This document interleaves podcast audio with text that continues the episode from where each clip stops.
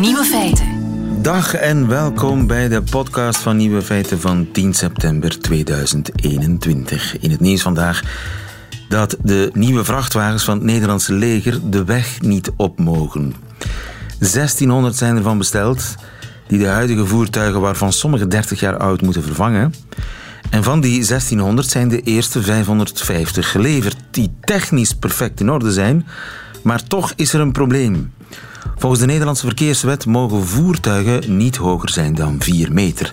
En de vrachtwagens die steken daar net enkele centimeters bovenuit. En dus mogen de 1600 gloednieuwe vrachtwagens die de Nederlandse Defensie heeft besteld, het Nederlandse wegennet niet gebruiken.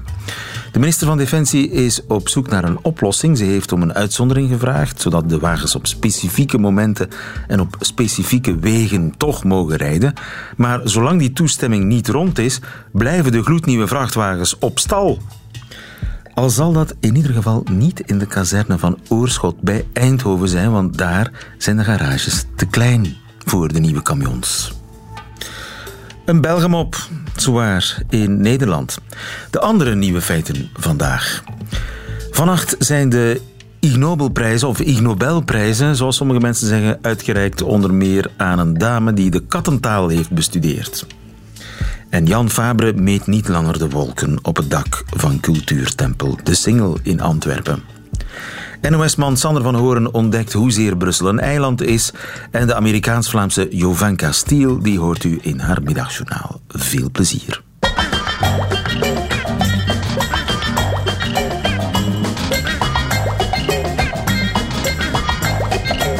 Nieuwe feiten.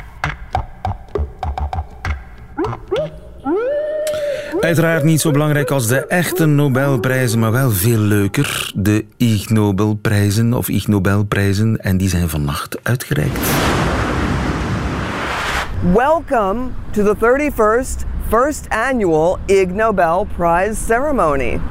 Straighten up and fly right in 10, 9, 8, 7, 6, 5, 4, 3, 2, 1. Ja, gisteravond in Amerika, vannacht voor ons, zijn de eerste jaarlijkse Ig Nobelprijzen uitgereikt voor de 31ste keer. Dat is nerdy humor. En niet alleen nerdy humor, maar ook serieuze wetenschap hand in hand met humor. Dat is het concept. Goedemiddag, lieve Scheire.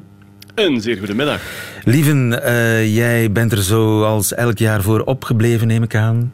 Ja, inderdaad. Ik heb eh, live gekeken, ja. En we moeten het onderstrepen, het gaat om zeer gerespecteerde wetenschap. Ja, wel, het is een, het is een mengeling van de twee. Hè. Oorspronkelijk zijn die Ig Nobelprijzen 30 jaar geleden opgericht om eigenlijk een beetje eh, wetenschappelijk onderzoek belachelijk te maken, vaak. Maar na een tijdje merkten ze, sommig onderzoek eh, heeft een heel lachwekkende titel, maar daar zit wel iets heel serieus achter. Achter. En dit jaar zijn bijna allemaal echte serieuze onderzoekers die gewoon ja, een onderwerp gekozen hebben dat eh, licht lachwekkend is. Ja. Ja, en er mag al eens gelachen worden, ook tijdens de ceremonie, eh, met papieren vliegtuigjes eh, gesmeten door Nobelprijswinnaars. Dat hoort bij de traditie. Ja, het is nu inderdaad het is de tweede keer dat het een zuiver online filmpje was. Hè, omdat er eh, in Amerika nog geen grote groepen in theaters mogen samenkomen. Maar normaal gezien is het dus een live evenement in het Sanders Theater van eh, de Harvard Universiteit. En ja, daar zie je echt de nerds losgaan. Dat, is, dat zijn echt de onderzoekers die één keer per jaar uit het labo mogen en dan ook echt alle remmen loslaten. Het aftellen dat je daarnet laten horen hebt, dat is voor één van de drie officieel ingeplande papieren vliegtuiggooimomentjes. Ja. Heb je en staat moet je dan iemand- thuis meegooien eigenlijk? Dat is de bedoeling. Wel, de, toen, toen wij nog in groep samen keken, dan gooiden wij, gooiden wij mee. En in het theater staat er dan meestal een doctoraatstudent met een grote ehm, roos op zijn, op zijn buik geschilderd vooraan, waar iedereen dan op mikt. En de officiële regel is dat de papieren vliegtuigjes enkel mogen weggeveegd worden door een echte Nobelprijswinnaar. Ja. Dat is eh, de sfeer, zeg maar. Nu, de prijzen zelf. eh, ik kijk heel erg uit naar de Ig Nobelprijs voor de vrede. Maar laten we eerst een soort van top 5 of top 6 doen, maakt niet uit. Eh, biologie bijvoorbeeld. Wie heeft eh, biologie gewonnen? De biologieprijs is naar Susanne Schutz gegaan uit Zweden voor een verregaande analyse van de geluiden die katten maken om met mensen te proberen communiceren. Zoals uh, spinnen, chirpen, chatteren, trillen, tweedelen, mo uh, mompelen, miauwen, klagen, blazen uh, enzovoort. Ja, ja, dus wat de kat precies bedoelt als ze sist, gromt, huilt, jankt, miauwt, wat dan ook. Ja, het is een vijfjarig onderzoek bij het Instituut voor Muziek en Spraak uh, in, uh, in, Zweden. En uh, zij, zij, noemt het, zij onderzoekt ook de melodie die katten gebruiken in hun communicatie met de mens. De melodie? En zij noemt dat, ja, zij noemt dat zeer poëtisch uh, miauwsik. Miauwzik. Ja, oh, ja. goed gevonden zeg. En dus als de kat omhoog of naar omlaag miauwt, dat betekent iets anders. Ja, maar mensen die katten hebben, die kennen dat ook wel. Mijn kat bijvoorbeeld, als die op zoek is naar... We hebben twee katten. En als, als de kat op zoek is naar de andere, dan doet hij een soort vragende... Miauw.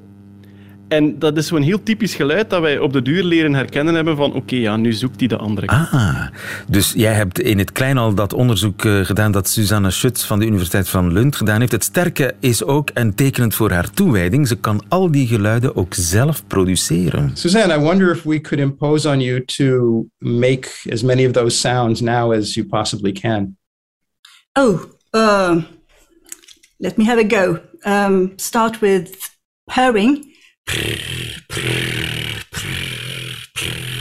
Trilling, meowing, wow, uh, squeaking, wee, moaning, wow, um, trill meowing, which is a combination, meow, howling or yowling, wow, uh, growling, hissing, uh, snarling, wow, um, jumping,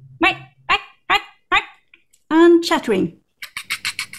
Ja, waanzinnig uh, imitatietalent ook. Uh, Suzanne Schutz, eigenaar van de Ig Nobel Biologie. Maar wie heeft die voor ecologie weggekaapt? The Ecology Prize.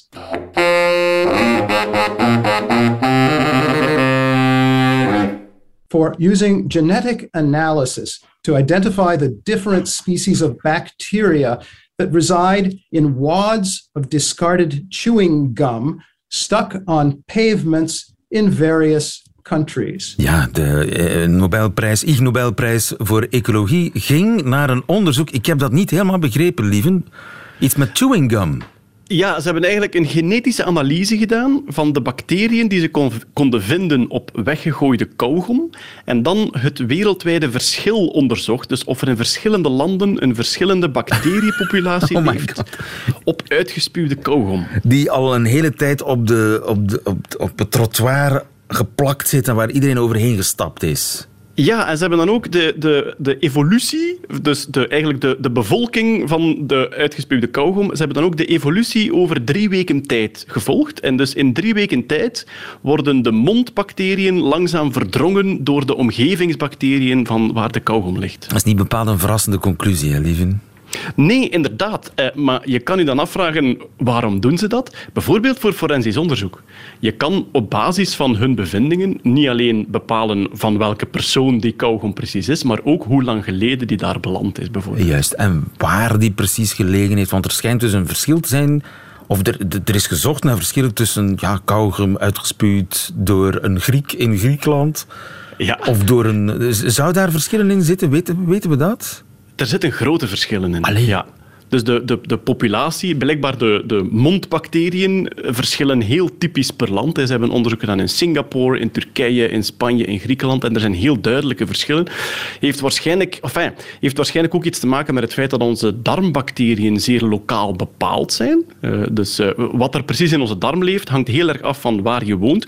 Ook een stuk van de genetica, maar er zijn dus echt onderzoeken gebeurd met ja, mensen die naar Amerika verhuizen en hun darmflora past zich aan aan de Amerikaanse keuken. En als die dan terug naar Azië verhuizen, dan past, dit, past dat zich weer aan. Dus dat is uh, boeiend onderzoek. De bevolking ja. van onze darm en mond, ja. Een terechte Ig Nobel Ecologie. Chemie. Naar wie ging de Ig Nobel Chemie? Chemie was een zeer boeiende. Het was een, een groep onderzoekers uit Duitsland, UK, Nieuw-Zeeland, Griekenland, Cyprus en Oostenrijk. En wat hebben zij ontdekt? Zij hebben via chemische analyse van bioscooplucht ontdekt dat we anders ruiken als we naar films kijken met veel seks en geweld. Oké.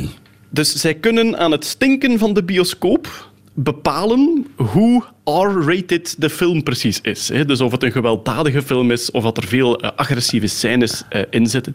En dat hebben zij gedaan door eh, effectief hele grote massaspectrometers vast te hangen aan de verluchtingssystemen van de bioscoop. En dan te gaan kijken of zij aan de hand van hun analyse een verschil kunnen zien van hoeveel geweld er in de film was. En zij konden dat na een tijdje. Zij konden eigenlijk gewoon door aan de verluchting te ruiken, konden ze zien van dit is waarschijnlijk een Disney-film of, uh, of dit is uh, Fast and Furious bijvoorbeeld. Ah ja. Maar is er dan een verschil tussen een film met veel seks of een film met veel geweld? Stinkt het, uh, de, stinkt het de kijkers anders bij geweld dan bij seks? Of is het gewoon zweet? Ik zou verwachten van wel, hè? um, maar dat wordt niet specifiek in het onderzoek gezet. Ze maken, ze maken een beetje een amalgaam van alle heftige scènes. Ja. En zij, waar, zij, waar zij vooral geïnteresseerd waren, was uh, angst. Dus uh, horrorfilms, uh, thrillers. Ja. Omdat ja, dieren communiceren immens via geur. De mens deed dat vroeger sowieso ook. En dat is eigenlijk wel een heel boeiende vraag in welke mate dat wij nog reageren op elkaars geursignalen. Dus of wij, of wij angst van een medemens nog zouden opvangen via geur. En Ja. het is mogelijk, want we ruiken echt anders. Ja. Ja, ja. En het is eh, op die manier mogelijk, misschien zelfs om een soort objectieve meter te maken, om, om ja, te meten hoe heftig een film is. En op die Ja. manier te zeggen van ja, misschien niet geschikt voor kinderen. Zou kunnen. Dat je inderdaad een testpubliek zet, daar een paar keer aan ruikt en dan op basis daarvan bepaalt of ze binnen mogen of niet. Oké, dat is dus de Nobelprijs Chemie. Eh, de Ig Nobel, ik moet blijven het zeggen, de Ig Nobelprijs eh, Chemie. Eh, laten we er nog een paar doen. Economie. Economie ging naar eh, Pavlo Blavatsky voor de prachtige ontdekking dat een land met veel dikke politici doorgaans een hogere corruptiegraad heeft. Oké, hoe dikker de politici, hoe meer corruptie. Ja, hij heeft de, de, de BMI onderzocht van politici. Moeten er wel bij zeggen, hij heeft enkel onderzoek gedaan in voormalige Sovjetlanden. Dus of, het ook, of het ook geldt voor België, weet ik niet. Maar dus hij heeft een heel duidelijke correlatie ontdekt. Hoe hoger de BMI van de politici, hoe hoger ook de corruptiegraad. Dus ik denk dat ehm, het dieet van Bart de Wever destijds België gewoon een beter land gemaakt heeft eigenlijk. Ig Nobel Economie. Geneeskunde is ook altijd een goeie, hè? Wie heeft Ah, geneeskunde ja. gewonnen? Die was zeer nuttig zelfs eh, dit jaar. Ook een groep onderzoekers uit Duitsland, Turkije en de UK voor de ontdekking dat seks met orgasme even effectief is tegen een verstopte neus als neusspray of toch het eerste uur. Eh, Lieven, eerlijk gezegd, ik wist dat al. Ik had dat, onderzoek niet voor nodig. Maar nee. Oké. Ja, Ja, ja, wel, heb jij dat ook kijk, nooit proefondervindelijk vastgesteld?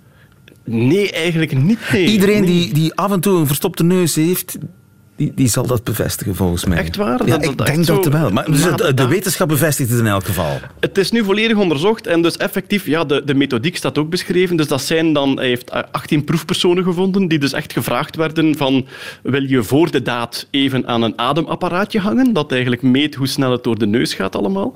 En dan eh, vlak na de daad nog eens, na een half uurtje, na een uur en na drie uur.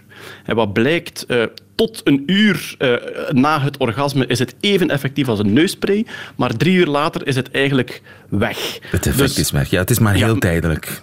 met een verstopte neus zou je eigenlijk een uur na het orgasme moeten zeggen: Schat, de neus zit weer dicht. En dan eigenlijk. Sorry. Ik denk ook dat dit, dat dit onderzoek een soort eh karrevracht aan, aan nieuwe eh, openingszinnen oplevert in, eh, in cafés. Hè, dat je eigenlijk gewoon naar iemand gaat en zegt: Goeiedag, mijn neusspray is op. En dat dat dan leidt tot menslievendheid, denk ik eigenlijk. Dankzij de wetenschap. Wat is je favoriete prijs? Mijn, mijn favoriet van dit jaar, ik ben nogal fan van die die heel mooi geformuleerd zijn. En mijn favoriet was dit keer toch die voor transport. De conclusie van het onderzoek was de volgende. De zwarte neushoorn, als hij vliegt, doet dat best ondersteboven. ja, ja, dat is eh, ook zeer nuttige kennis. De Vredesprijs. Ah ja, dat was jouw favoriet, hè? de Vredesprijs. Eh, Omdat die ook in Nieuwe Feiten destijds, toen het onderzoek uitkwam, is behandeld. Dus wij, Maar- wij wisten dat het belangrijk zou zijn. Ik denk dat jullie de voorbije jaren elk jaar wel eentje Ja, ja, al voorspeld hebben. hè? Absoluut. Ja, van de Ig Nobelprijzen. Ja. De Vredesprijs ging naar het onderzoek van de hypothese dat baardgroei bij de man evolutionair is ontstaan omdat een baard zou helpen bij het incasseren van meppen in het gezicht. Voilà. Ja, meer moet dat niet zijn. Hè. En ze hebben dat effectief eh, onderzocht door ja, de schokdempende kracht van eh, Ja. baarden heeft misschien evolutionair baardgroei doen ontstaan. Ja, ze baseren het ook op de leeuw, hè, die via zijn manen bijvoorbeeld ook zijn keel en zijn nek beschermt. Ja. De Ig Nobelprijzen volgende maand zijn het de echte Nobelprijzen. Volgend jaar dan voor de 32e keer. En ik bel jou dan zeker terug, lieve Prachtig. Scherre. Tot dan. Bye bye. Dankjewel. Nieuwe feiten. De ontdekking van België.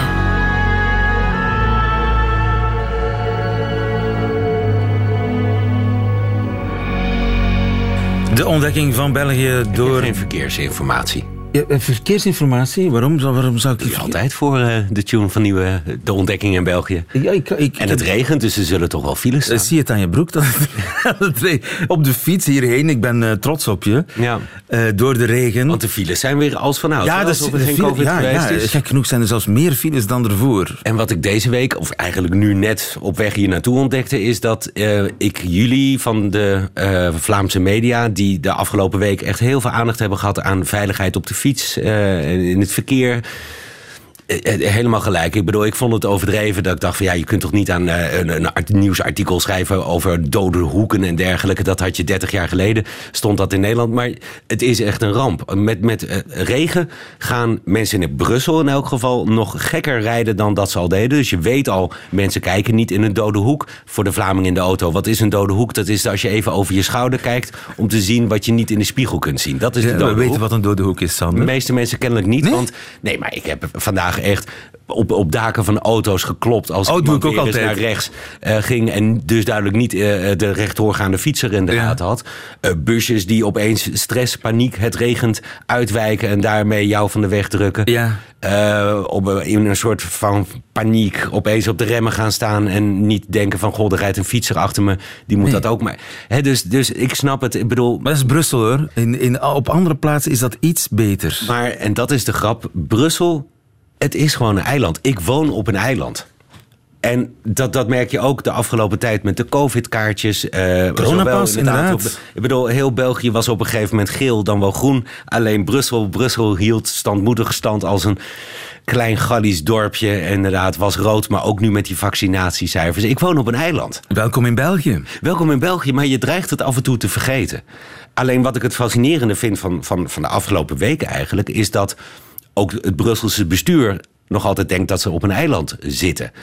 Dus, dus mijn dochters hier op school dragen als heel, het enige in heel België... dragen ze een mondmasker op school omdat de vaccinatiegraad hier eh, heel erg laag is. En gaan we dus binnenkort hier weer allerlei aanvullende maatregelen... de, de, de, de, de coronapassen die we opeens moeten laten zien op het moment... alsof je Brussel als eiland kunt zien.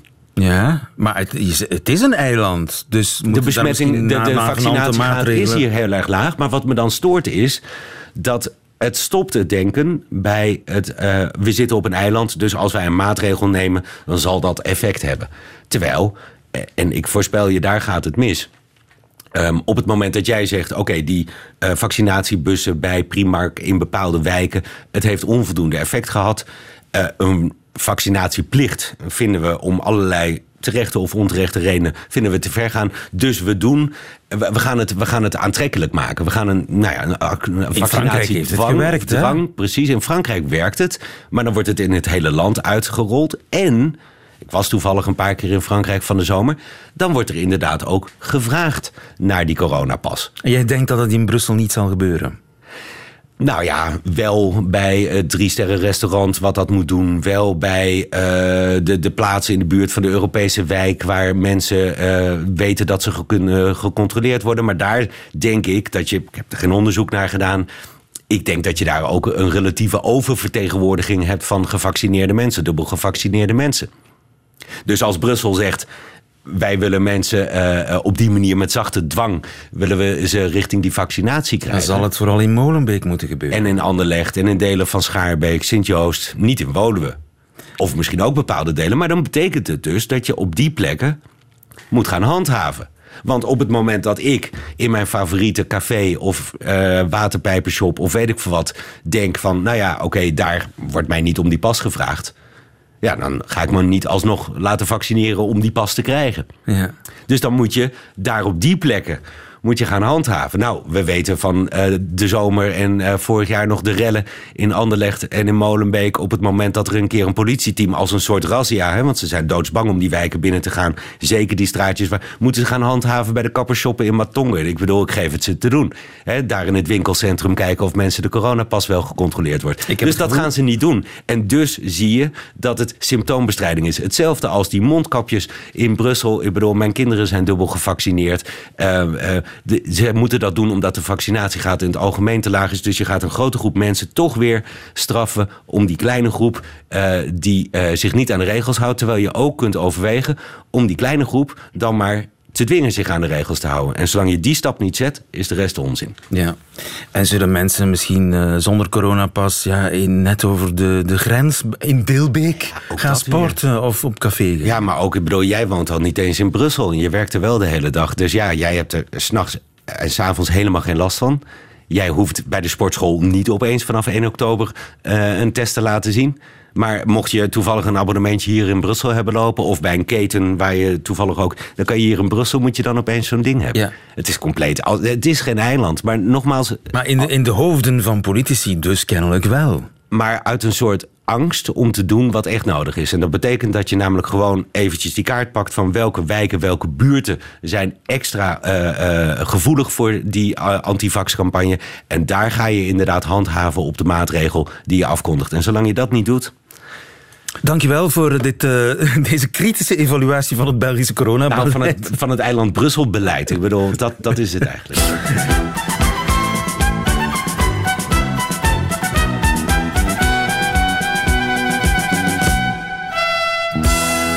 Examen Vlaams.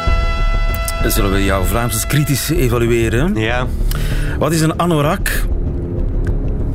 Mm. Ik heb het vorige week gevraagd. Ja, erg hè? ja, maar dus, dus die hele, dat examen Vlaams, dat zit als een soort ja, wekelijks terugkerend drama in mijn achterhoofd. Wat ja, ook heb je nachtmerries over? Ja, je hebt het vorige week gevraagd. Je hebt, je hebt daar nachtmerries over. Het is een, een soort uh, regenjas die ik vandaag niet aan had. Juist. Had ik hem maar aangehad. Dan was het ja. En we dachten vorige week, het komt misschien wel van een merk. Merknaam, maar dat maar is, is, niet zo, want een snuggere luisteraar, Michel Legrand, die heeft ons laten weten dat het uit het Engels komt. Ja. En dat de Britten het hebben van uit de Inuit-taal. Ja. Groenland. Dus het is iets Groenlands. Anorak. En dan, ik geef toe dat hij niet algemeen bekend is, maar ik hoorde het deze week, het woord. Het is een hele moeilijke.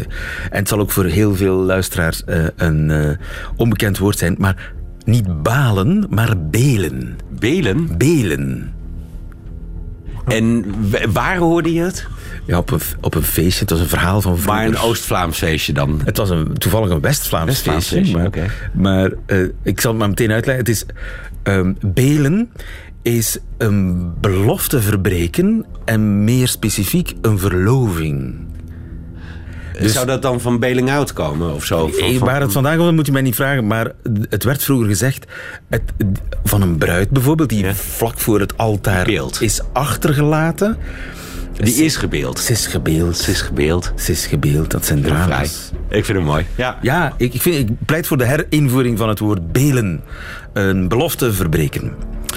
Iets uitsteken. Maar kan je ook, een politicus kan dus ook belen, dan in dat geval. Vanaf nu moet hij dat kunnen, ja, vind moet ik wel. Doe, al, moeten we dat zo benoemen? Gewoon introduceren. Wat, wat is iets uitsteken? Je hand uitsteken bijvoorbeeld als je op de fiets zit in de regen. Sander, wat heb jij uitgestoken? Wat heb je uitgevreten? Juist. Maar dan in die context ook, van uh, iets ja. up to no good. Zeg. Ja, wat, ja. wat, wat steekte jij uit? Steekte jij wat, uit? Wat doe je nu? Wat doe je nu? Maar jullie zeggen dus niet uitgevreten. Wat vreet jij nou weer uit? Wat vreet jij nou? Nee, dat zou je nooit zeggen. Nou, dat we we verstaan het wel, maar we begrijpen het wel, maar we zeggen het niet. Nog eentje om het af te leren. Kloeven. Kloeven? Ah nee, een kloef op zijn kloeven? Op zijn sloffen? Nee. Nee? Geen idee. Variatie kloefkapper. Kloefkapper? Oké, ik zie Sander, onze technicus, ook met grote ogen kijken. Maar het is niet altijd even duidelijk hoe algemeen Vlaams iets is. Klompen. Klompen. Ah. Kloeven zijn klompen. Kloeven zijn klompen. Op zijn kloeven, op Ja. zijn klompen. Met dit weer kun je beter de bot aan doen. Eh, blijf nog even wachten tot de, regen, tot de regen overgegaan is. En droog je broek, Sander. Tot volgende week. Nieuwe feiten. De man die op het dak van cultuurtempel De Singel in Antwerpen de wolken mat, die is daarmee gestopt. Hij is verdwenen en komt niet meer terug. Het beeld van Jan Fabre, de man die de wolken meet, eh, dat beeld werd in alle stilte in maart al weggehaald. Omdat, zegt directeur Stormen, het niet thuis hoort op een kunstschool. Tegen de kunstenaar lopen klachten wegens seksueel misbruik. Nu, zouden er in Gent nog wolken worden gemeten op het dak van het SMAK? Philippe van Kouteren, goedemiddag. Goedemiddag. En inderdaad, de wolken worden nog steeds gemeten. De wolken worden nog steeds gemeten op het dak van het SMAK. Philippe van Kouteren is directeur van het SMAK. Hij blijft er staan. Hij blijft er staan. En dit met een heel duidelijke en overwogen motivatie. Ik vind dat, of wij vinden als museum, dat het weghalen van een beeld ook het weghalen is van een genuanceerd, kritische ontmoeting en dialoog met alle betrokkenen. En ik denk dat het als cultuurplekken, en ik neem daar ook de Singel en andere plekken bij, het belangrijk is om um, ervoor te zorgen dat debatten kunnen blijven gevoerd worden. Zeker als het over zoiets heel ingewikkeld en problematisch gaat als, um, als, als ongewenste intimiteiten, om het nu met een ander woord te zeggen. Dan vind ik dat wij daar ruimte moeten voor maken. En dus dat het beeld weghalen door... is eigenlijk het debat uh, weghalen. En dat debat willen jullie stimuleren. Gaan jullie dat ook voeren, dat debat? Kijk, eerst en vooral vind ik, er zijn in de geschiedenis al veel beelden weggehaald, maar heel weinig veranderd aan wat, het, uh, wat die beelden eigenlijk vertegenwoordigd of gerepresenteerd hebben. Het dus lost we moeten niks op. nog toch, het lost niks op. Hè. En wij zijn nogal een, een zeg maar, um, oplossingsgericht museum, nogal een, al een, een, museum dat graag de dingen in de handen neemt, dat graag actie onderneemt en ook actie toelaat. Nog niet zo lang geleden hebben de moraalridders een groep activisten uit Gent op een sluwe manier toegang gevonden tot het dak van het museum en een paar spandoeken tegen die sculptuur uh, aangebracht. En ik kan dat alleen maar toejuichen. Ik vind dat bijzonder. Maar wat wij graag willen is verder gaan dan dit activisme, maar proberen met die mensen, met andere groepen, met Engagement for the Arts, zelfs met uh, weet je, de verantwoordelijken bij de Vlaamse gemeenschap en anderen, binnen de ruimtes van het museum plaatsmaken voor een ontmoeting, voor een debat, voor een uitwisseling van gedachten. En om te proberen in een wereld waar alles op een pamfletaire manier benoemd wordt, op zoek te gaan naar een soort nuance en naar een ontmoeting. Ja. En hoe gaan we dat doen in de aanwezigheid van het beeld zelf? Aha. Dus Fabre zal het, of het, de, de, wolken zullen voor een bepaalde periode niet langer de wolken meten, maar wij zullen samen meten op welke zeg maar, kwetsbare manier wij samen met verschillende mensen een debat kunnen voeren. Dus u gaat uh, Fabre van zijn dak halen, in, in het smak zelf zetten en daar rond debatten organiseren. Waarna hij Juist. terug naar het dak verhuist. Dat staat vast. Waar, dat staat vast, inderdaad. En die debatten zullen zowel gesloten als open debatten zijn. Er zullen debatten zijn waar iedereen kan aan deelnemen, maar in sommige gevallen zal het misschien wenselijk zijn dat dit in kleinere groep gebeurt, dat dit uh, uh, workshops kunnen zijn. We gaan daar echt proberen uh, een heel kwalitatief en goed programma ja. rond op te bouwen, um, om aan te duiden dat het ons menens is. En niet mee te doen aan een soort fassadisme door op een heel snelle en eenvoudige manier het beeld weg te halen en daarmee ook eigenlijk het debat stop te zetten. Maar als dat beeld blijft staan en de gevoelens van zijn vermeende, we blijven met twee woorden spreken, vermeende slachtoffers kwetst, wat dan? Wel, dan wil ik gerust verder in gesprek gaan met die vermeende slachtoffers en mee de dialoog mogelijk maken. De single heeft ook het beeld niet weggehaald omwille van de gevoelens van de vermeende slachtoffers. De single heeft het beeld weggehaald omdat zij er zich niet langer mee kunnen identificeren. Omdat de mascotte, de man die de wolken meet, blijkbaar niet meer de lading dekt van nee. wat de single is en doet. En dat het ook een kunstenschool is.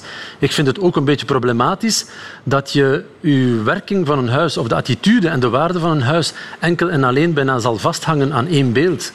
Ik bedoel, een museum is een, is een, is een orgaan, is een, is een pulserend geheel van activiteiten en gebeurtenissen. Het ja. is een plek waar een veelheid van meningen en standpunten kunnen plaatsvinden. En de goede lezer of de goede kijker van het, van, het, van het smak ziet dat er eigenlijk een antipode is ten overstaan van de man die de wolken meet, namelijk het werk Two Pipes van Pieter Downsborough, dat een volledig ander kunstenaarschap vertegenwoordigt. En als je het museum binnengaat, dan zie je werken van Luc Deleu en van Lily Dujory en van Jeff Gijs, die permanent zijn aangebracht. Een totaal andere kunstenaars dan, eh, dan Fabre, want je zou dat werk, die man, die, die, en het is duidelijk eh, Fabre zelf, is erop gemodelleerd, je zou het kunnen zien als een reclamebord voor de figuur van Fabre. Ja, en misschien gaan sommige mensen dat zien als een reclamebord voor de figuur van Fabre, maar ik denk dat de meerderheid wel beter weet en dat de meerderheid echt wel um, eindelijk nood heeft om aan zo de oppervlakkige laag van het discours, zoals het heel vaak gevoerd wordt, eigenlijk proberen te kunnen daarin door te dringen en tot een soort essentie te kunnen gaan. Mag en wij hopen daar als mak een plek voor te zijn. Ja, de vraag is eigenlijk, mag een kunstenaar een foute man zijn? Dat is een zeer goede vraag. Ik denk Um, als we alle foute mannen uh, uit de musea uh, zouden halen, hè, zouden er heel wat in de, uit de kunstgeschiedenis, zouden er toch wel heel wat lege en kale plekken in de musea te zien zijn. Um, ik ben geen uh, moraalfilosoof. Ik ben iemand die vanuit de kunst werkt. Er zijn ook veel mensen die zeggen van we moeten de kunstenaar en zijn werk van elkaar scheiden. Dat is misschien niet 100% de positie die ik zelf zou innemen, want ik ben altijd wel zeer geïnteresseerd in wie dat de kunstenaar is of wie dat de kunstenares is en waar die vandaan komt. Maar wil ik vooraf um, zeg maar een soort. Uh, Brevet van goed gedrag en zeden? Ja, daar wil ik helemaal niet naartoe gaan. We hebben jaren geleden een kunstenaar getoond, Hiwaka, een kunstenaar uit Sulemania, uit het noorden van Irak de waarschijnlijkheid is misschien groot dat hij geen onbesproken um, blad heeft in relatie tot de conflictueuze omgeving waar hij deel van uitmaakt. Is dat een reden om dan eigenlijk ons af te vragen of we die tentoonstelling ja of nee moeten doen? Ik denk het niet. Um, helemaal niet zelfs. Ik denk dat we als museum moeten blijven en als cultuursector blijven moeten proberen een plek te zijn waar we de twijfel kunnen omarmen, waar we de kwetsbaarheid kunnen omarmen en waar we moeten proberen vanuit de kunst en vanuit de cultuur een kritisch denken mogelijk te maken. En daar zijn ook wel af en toe wel netelige vraagstukken bij, zoals dit het geval is met het vraagstuk van en rond Jan Fabre en vermoedelijk ook nog anderen. Mag een kunstenaar een foute man zijn of een foute vrouw, desgevallend? Dat is een discussie die nog eh, enkele maanden, misschien zelfs jaren, zal lopen. En ook in het smak. Philippe van Kouteren, smak waar eh, Jan Fabre de, de wolken zal blijven meten. Philippe van Kouteren, dankjewel. Goedemiddag. Hartelijk dank, tot ziens. Nieuwe feiten. Dat waren ze, de nieuwe feiten van 10 september. Alleen nog die van de Amerikaans-Vlaamse Jovanka Stiel hoort u vanuit de Vlaamse Ardennen in haar middagjournaal. Nieuwe feiten. Middagjournaal. Goedemiddag. Ik ben een paar weken geleden naar een familiefeest van mijn Vlaamse schoonfamilie geweest. Het was gewoon een klein feestje van zeven mensen die probeerden samen te komen in een restaurant.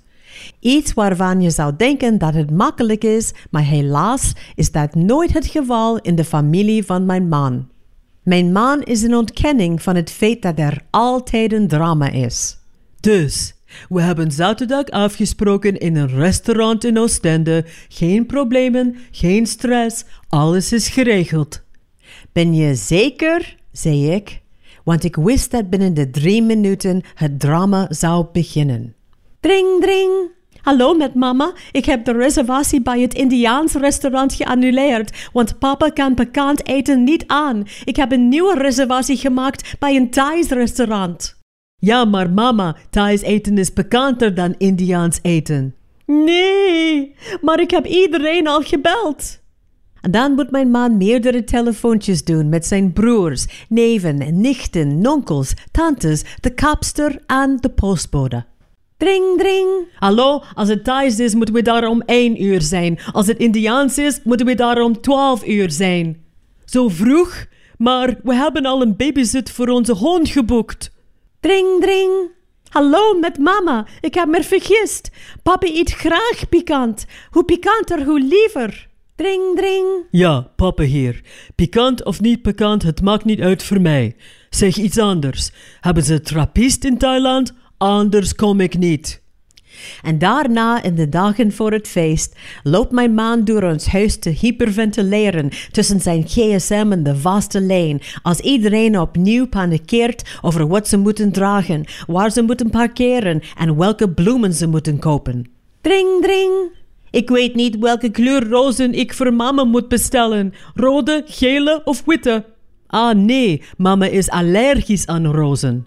Nee, zij is allergisch aan ananas. Iemand moet de bloemenbestelling veranderen, gewoon om zeker te zijn. Geen rozen en geen ananas. En dan, op de dag van het feestje, nadat iedereen hun menukeuze drie keer heeft veranderd, zitten wij allemaal gezellig in een Thais restaurant in Oostende en doet iedereen alsof alles kei normaal en relaxed is. Laat ons klinken. Ja, Santé. We moeten dit echt wakker doen. Gezellig. Tot de volgende keer.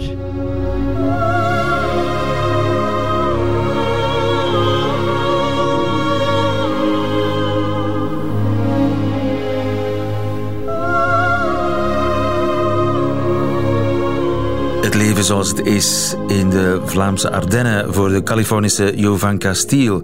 Einde van deze podcast. Hoort u liever de volledige uitzending van Nieuwe Feiten. Dat wil zeggen met de muziek en alles erop en eraan. Dat kan natuurlijk via de website of via de app van Radio 1. Tot een volgende keer.